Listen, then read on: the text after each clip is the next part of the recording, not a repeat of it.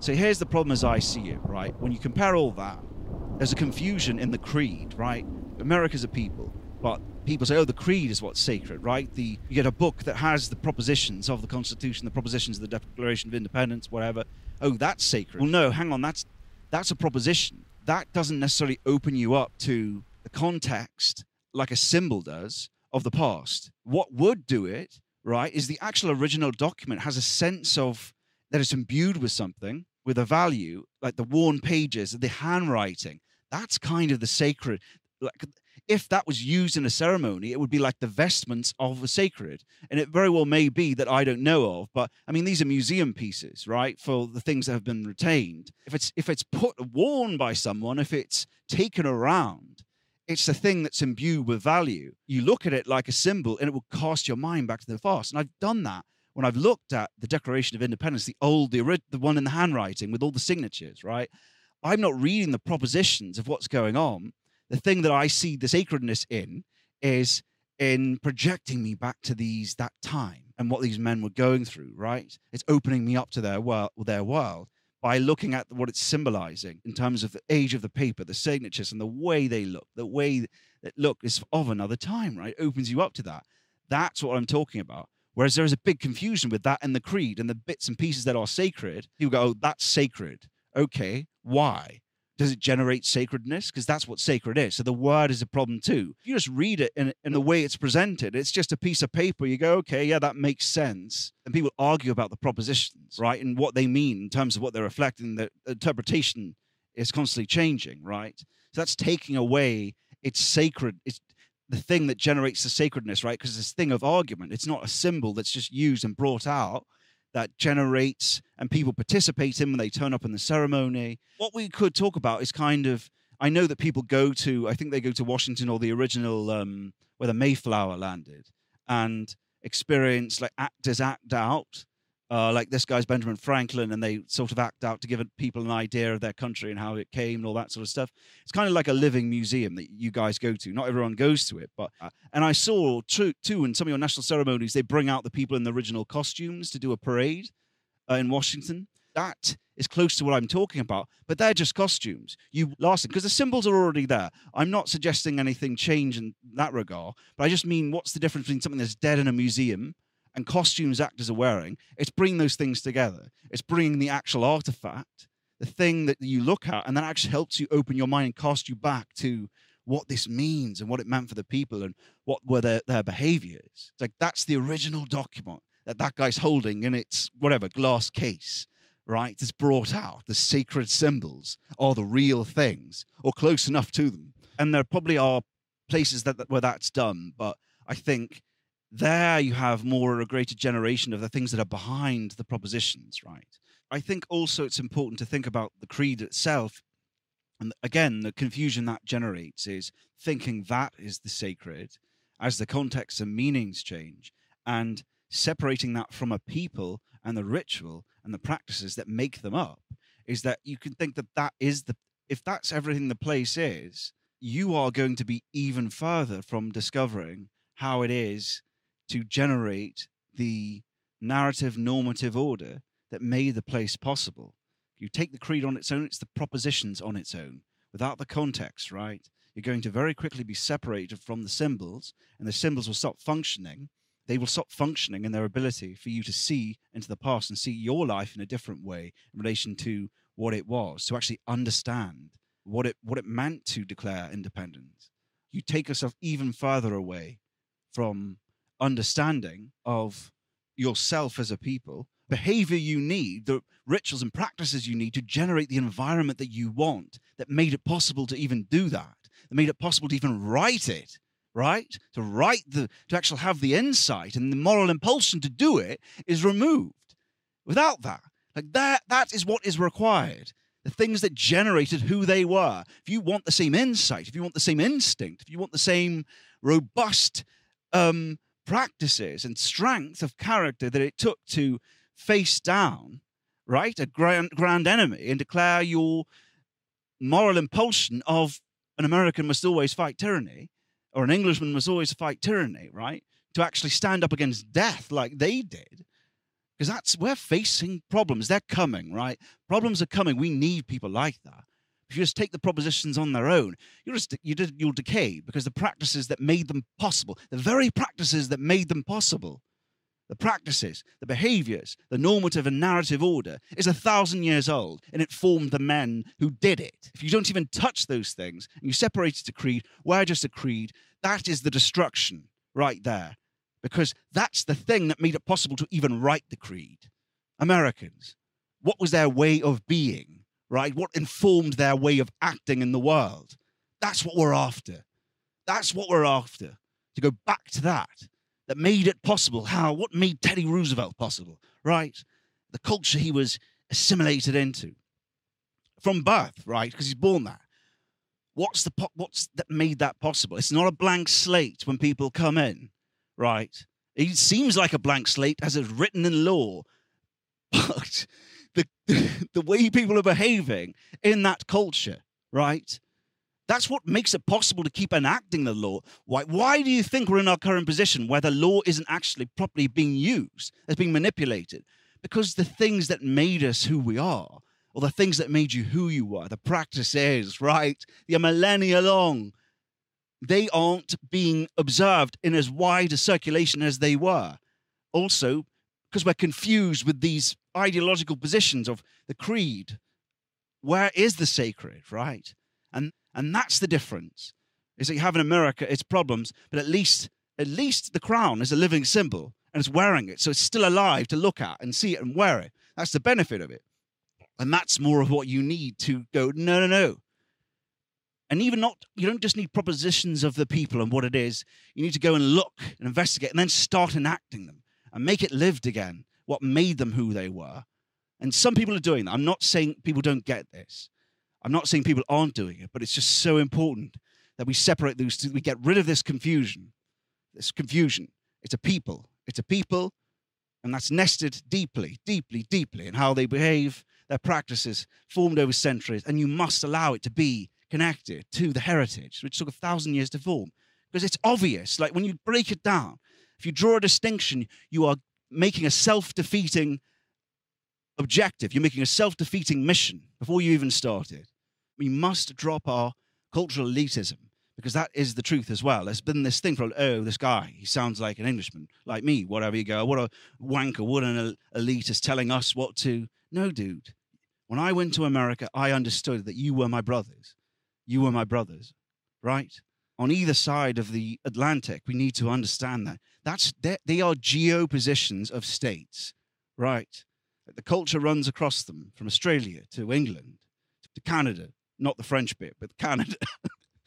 it runs across borders, right? So just because one is from Geo England gives, or America gives them no more uh, uh, authority to say, no, that's ours. You can't touch that. Say, oh, oh, we must do this, or we are better than you, or we understand the arcana more than you do. We understand the, the symbols more than you do. No, it's in the spirit of comradeship across this culture. We must uh, understand it together. Drop that, or the problems that we see can't be addressed at all. And even the subject of this video doesn't come from me thinking because I am from that culture. It's more because I investigated that I, I would say, oh, I see what the problem is here. We must be able to accept that from the outside because often the person from the outside right? That's not in the, the, the polis of the place, the politic of the place. They might see what's going on.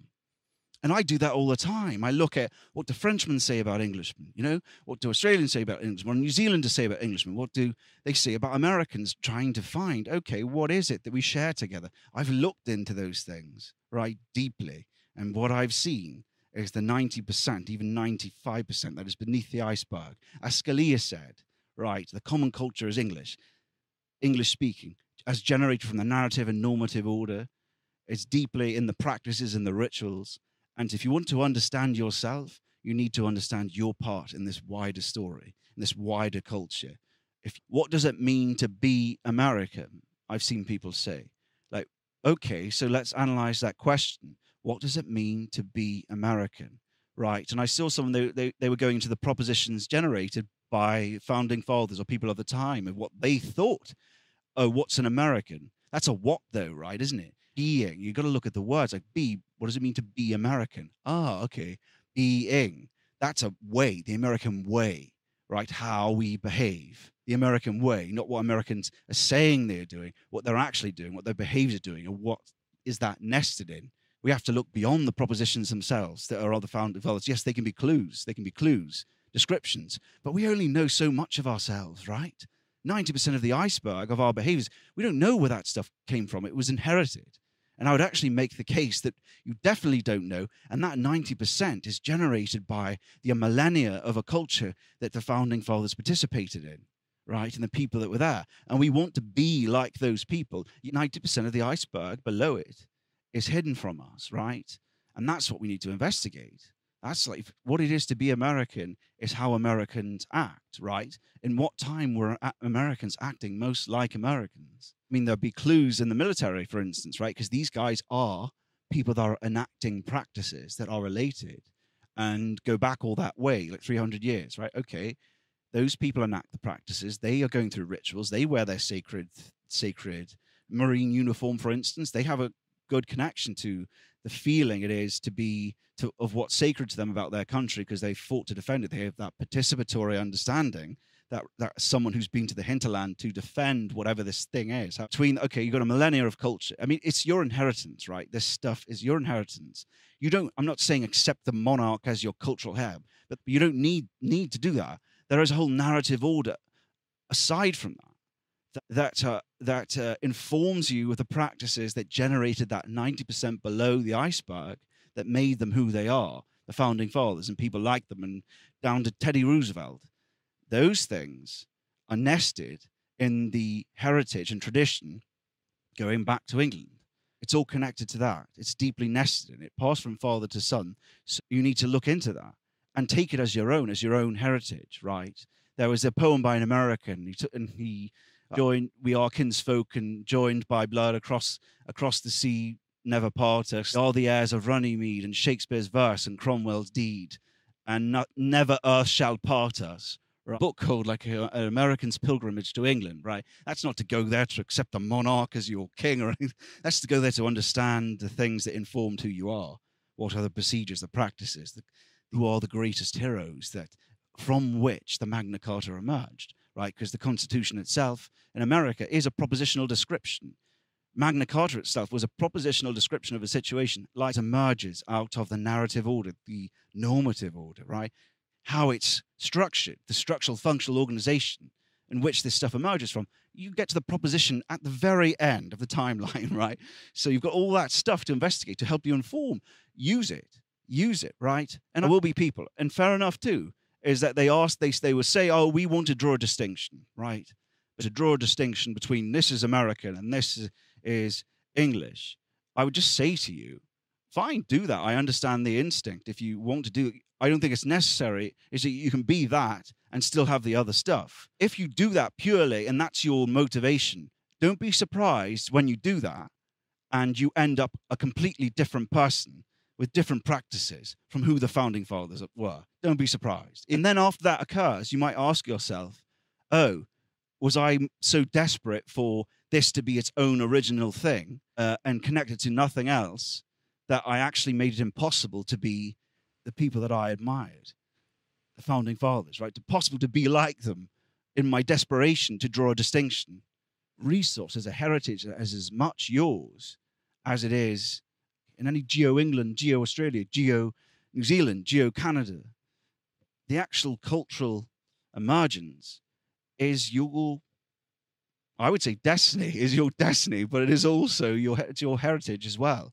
Because emergence is not the sum of its parts. Like even if you saw it as a new phenomena, right, an American ph- phenomena, you still need the parts of the sum.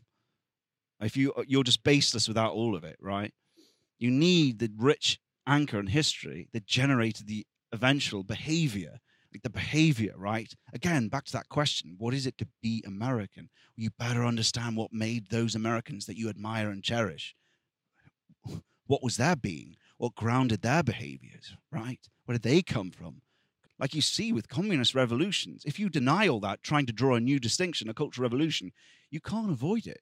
You can't avoid it. Look at china. Even they go back to their they've realized, oh shit, we have to go back to this Taoism or whatever, We have to go back to and look and use that. It's like they they murdered 100 million people trying to create a cultural revolution. Then you realize, well, there's nothing there. there's nothing left. You kill everyone, and then you actually just return to tribal. Tribal. You got propositions, but they'll just be shat on and destroyed anyway. I mean, age is a problem. Like 300 years, it's not a great deal of time, right? Globalism's a big problem we face as well. That's outside of it actually being the 90% that makes you who you are. And it is. But outside of that, like globalism, like everything's spreading, you can't avoid it. You don't have time for a culture to generate on its own, to draw its own distinction, because you're assaulted by guns on all sides. Unless you want to be Amish, and you, are free to do that. Cut off technology. If you think it's inevitable and you're, you're going to use technology, you can't be Amish, right? You have the English language and you can't escape that you I mean the Japanese do a decent job with understanding, okay, like what's the distinction? How do we sort of they got a language barrier that protects them in a way, and they can use that. But we you can't do that. We can't do that. Our destinies are down the same road. Our destinies are aligned. Um, and we need to understand that and work together to address the problems, to to investigate what it is to be American, what it is to be English, what, what it is to live a way of life connected to the moral continuity. What's the utility of doing that? What's actually the categorization of doing that? Like, how do we categorize that stuff and use it, but in an accurate way so we know we're getting the practices that made us who we were, our greatest champions, who they were. That's what we want, isn't it? How do we be like our greatest heroes and our greatest champions? Everyone can have the practices that led to it. And they'll do different things, but the practices that led to the impulsions and the courage and the ingenuity and the genius, they can have that. Everyone can be a part of that stuff. Everyone doesn't have to do that. And it can be, because there's this thing called exaptation, right? Exaptation is functions, right? You have multiple functions. Those things are grabbed and put together and used for another use. And you've got these mighty, these mighty functions from these mighty practices, virtue engine in the narrative and normative order of the English speaking people in America with that virtue engine exapted for other uses that might not be what the, that particular hero did. The power that is at your hands. So hopefully, like individuals that do that sort of thing, that investigate the sacred, that investigate the ritual, that find the practices, that'll give them utility as well. That will make them more competitive. Obviously, yes, you have an individual, you have aspiration, that's part of it. We experience life as individuals, but we experience it. Uh, it's nothing without the unit of communitas, with the, that unit of the borough.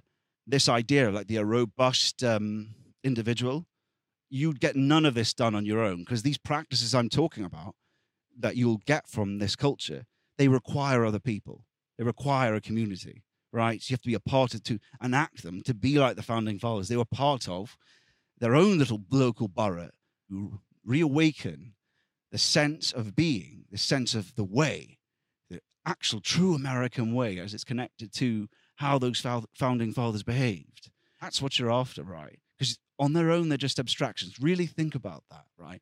That the creed on its own is not even uh, 1% of, of what generates why people follow the actual laws. And you can even see that in the people in the state now is that, okay, they know what the spirit of the law says and they just go, so prosecute them, find another way to, to silence their speech, right? Find another way to prosecute them and throw them in jail because I don't like what they say. So it's not inherent in the words themselves. That's the danger of saying rights are just these abstractions. Because then you go, okay, well, that's all we need on their own. We just need the propositions, right? We just need the propositions. Then people will go, ah, we won't, we won't do anything against people's freedom of speech because the propositions say it. No. Think about it. It's just written on a page. If you write and tell, it's just written on a page that says, do this. If we all rise up and, not rise up, if we all just don't do this, they can't enforce it. Yet we do. So what was it? What was it or what is it that enforces us beyond in in terms of like paying taxes because if we all just stopped right what is it? It's more than just the propositions. It's the things that informed who they were and who we are right? And we've decayed far from that. So that's why you see things starting to split up. Creed itself requires the whole culture under it to make it useful for it to function right?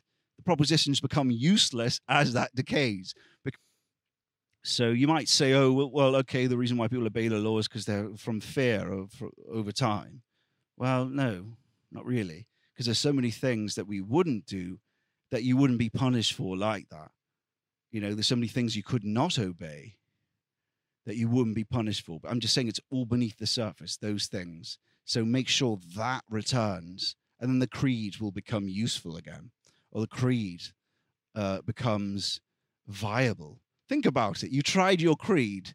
You go to, uh, oh, okay, let's take, sorry, but take this creed to Afghanistan or Iraq or whatever. It's like, well, that worked really well, right? Because they don't have the, the 99% under the iceberg floating in the ocean that you do, right? And it would take you a century and not allowing the king. Oh, God. It's like they had a king, he was still alive. Like you, you bring him back because he's connected to their culture, then maybe you have a chance. But that's just like you go to Europe and bring the creed in. All right, well, they have a lot of the stuff, a lot of the pieces that make that creed possible.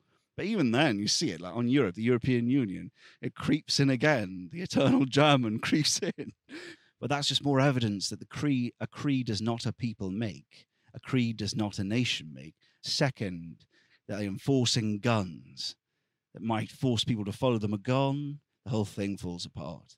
So when it all goes to shit, and the people with the guns that kept you in line are gone, following the propositions they said you had to, when all that goes in a rich culture, something that is has its practices, its living symbols, that has its way, things go on as they go on, right? Because the moral impulsions are there. That's what governs people and, and how they act. Without that, a nation's nothing, right? If America is just a creed, as soon as the gun goes, the whole thing dissolves. As soon as the gun goes, it's Afghanistan. It's not a nation at all and never was. That's obviously not true. We do need to look at okay, where are all these symbols?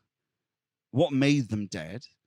Uh, what is the what did they used to use them with to fall that actually keeps them alive? Like you might say, the most sacred thing in America is the Constitution, the, the paper, right? The Declaration of Independence documents, right? What's the difference between that and a living symbol, as you have in the monarch, right? The national personification of uh, the king in and the sacred symbols and the vestments that he wears or she wears, um, and the difference between those two things, and how that, that actually can help enlighten us to what the sacredness is in America. Okay, why is it important that it be living though, right?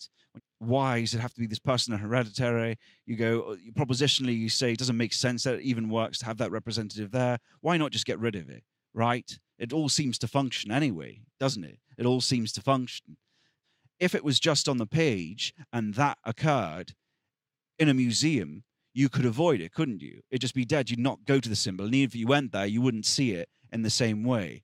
But because you have a living symbol with a person there, constantly have yearly practices. During there's a whole calendar, right, of enacted practices, enacted analogies, at least for them and all the people that participate in the rituals and the people that watch them and turn up that schedule that goes round and round, right?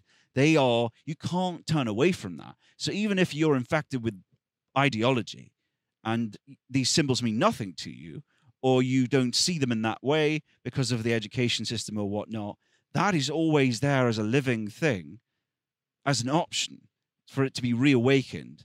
The function of the symbol, the, the connecting ritual, gives uh, clues to how the symbol works itself. Right? Parliament, the state crown is worn and the jubilee the vestments are worn again and so again they are clues to how the symbols work what they do when they're used because when you say you go to look at the crown jewels right they have these two travelators on either side of them which is actually a mistake and it looks like it's a museum but the difference here between those vestments say and um, a museum piece of like Washington's hat or this or Washington's star flag is they sit in a museum. That's all they ever do. Whereas when you go look at the crown jewels, they are to be used in the future again and again and again, right? So here are the sacred symbols to look at. They're going to be used again for this purpose. You see, as it's connected, it's like a living thing. But even as we all participate in the ceremonies that occur during the year, we're constantly seeing the symbol in use. When they visit places, they wear the sacred vestments, right? And they can visit places as the living symbol, that place, going to Scotland, going to Wales. Prince of Wales goes to Wales, goes to Wales to be anointed as the Prince of Wales, right? Living, that happens again and again and again. The arena the symbols are placed in are as important. Like the arena is a big part of meaning and how it's generated. You look at Vervaeke's work and he'll, he shows that. You have a living symbol, it can go out to places and demonstrate what it means, right? oh, okay, the monarch's here, right? It's constantly informing it, it's alive. They should do that more, right? They should think about how do we cultivate the things that have emerged with new ceremonies, with new rituals, and new ways. And you see a human and the human wearing it is okay, this relates to a human. If you have a person wearing them, what better way to see it as it relates to you? Obviously, the sacred vestments and the crown itself, like it's above the human wearing it.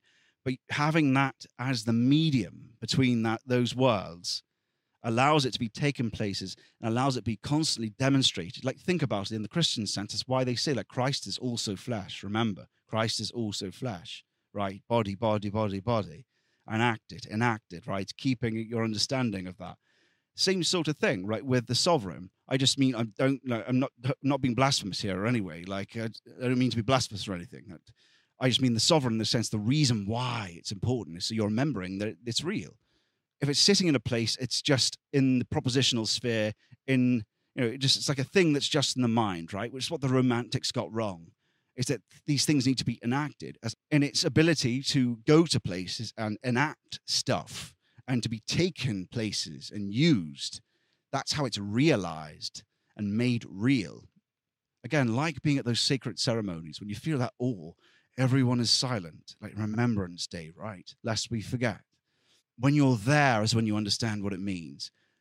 Seeing it on TV, no. But actually being at the ceremony where you have a role to play and being silent for a minute, that actually awakens a sense of awe, even in a small way. And you get it, right? And that's why we have an emotional response to it, because we actually enacted it, enacted and participated in it.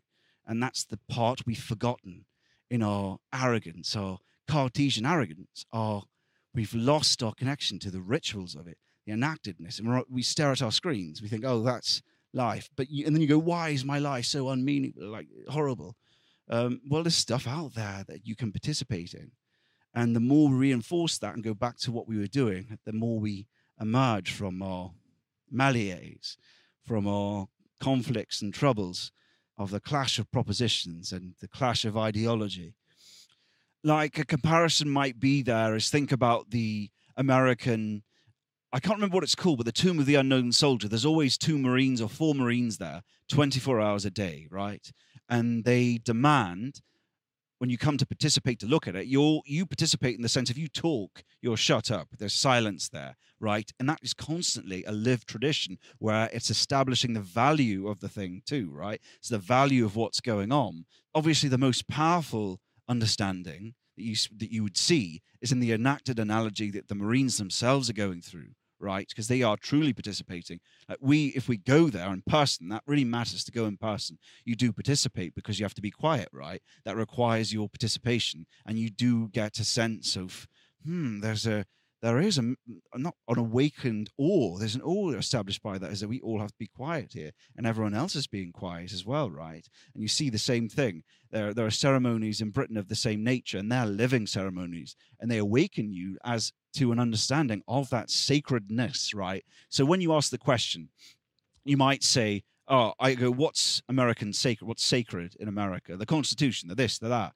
Okay, that's a category, right? we should think about sacredness. So when you want to think about what generates the, the sacredness of it, right? The awe, the wonder, right? Or just below that, that sense of there's something important here. It's super salient that I can't quite put my finger on. I'm getting a perspectival understanding here more than just the propositional description of, oh, it, it's sacred there or that's sacred. No, it's when you're in its presence and it's felt, right? It's felt because there's a connection to how the people are acting around you when you're actually there. That's sacredness, and that's what we really are looking for, right? So, for the symbols to retain their ability to generate sacredness, the experience of sacredness, of of the appropriate value and understanding as they relate to us, as our sovereignty itself, It has to be enacted as part of a practice. On its own, it requires too much of, of an individual person to go and approach it, to understand it, to analyze it, to think about it in those terms. It needs that inhabited, um, it needs an arena to be in. I guess feeling is a good way of talking about it. So when it's enacted, you the person wearing the crown is a living person enacting the rituals. The Grenadier Guards are real, enacting the rituals every year in all the ceremonies, wearing their vestments, their sacred vestments of the breastplates, right? They're wearing all those things, enacting those rituals. I feel loyal, feel loyalty to that person as a personification of, as a locus of that thing. So it's connecting on things unconsciously as well, like things that are implicit, but as part of like a participatory understanding. And if I go to the actual ceremony, which is essentially to actually go in person, I'll have that feeling there based on the people that are around me, the community around me, to have people involved, to have um, the ritual can only a ritual can only be enacted by people. Have someone use Washington's actual sacred artifact and bring that there and do that, go there with it, whatever happens, right? Rather than just costume people actually use it, investigate perhaps when it was used, if it, that stopped happening. Um, learn from places that do still have a lived tradition if you want to keep the sacredness and perspectival understanding alive and also look at the original things and and okay here's here is a here is a metaphor in it like the original document that's beyond the propositional and what's written there that actually helps me perspectively experience sacredness when I go to this thing in the museum piece. Like, what? How could it be used as part of a ritual, as part of a, a doing, or even your personal ritual in terms of how you look at it, that's a kind of practice that monks used to do is they'd read the word of god they consider it as a community they'd look at the symbols right and open themselves up how that changes their understanding that was a practice right they'd meditate on the word in monasteries the same thing can be done to and used of um, of these symbols in america by taking the propositional dry law away from it the creedal element and just say okay what do we glean from this as a symbol and the paper looks, how the handwriting looks? How does it open us up to the world these people lived in, in terms and also in terms of my life? How uh, how does that change my understanding of where we come from and what it means to be who we are? Um, used to do when we read as read as a community, you might do that with American artifacts and consider visual ones, right? As well as bring them out in a ceremony. But you want to participate in it as well, right? and not as a literalness, as a understanding them as symbols and contemplation of very real things that realize a way, that realize and help us realize a way of being. And that's one way of investigating it by looking at the symbols in that monastic way and the reading of things, all the stories of those heroes, and reading them and thinking about them and meditating on them and, and the words themselves and it's enacted. You're enacting it. You're reading it in your mouth, right? To just read it on the page and have it received, that's no. That's that's no. You have to participate in in in it to actually it be a living thing. That is essentially all I really have to say on it for now in this one video. But I think Americans can get an idea of what those practices might be on this Greenwood project that is open source now. And if you participate on the locals, you'll get as much out of it. That, in fact, it's crucial that you see these practices and what makes us who we are as a culture, the fundamentals, the what made the narrative order, what it was, what are all the participatory elements.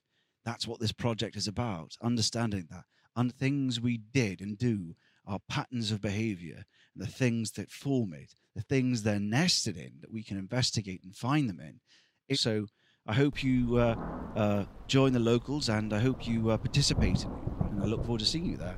And I would just say, as a final thing, is to dare greatly to believe.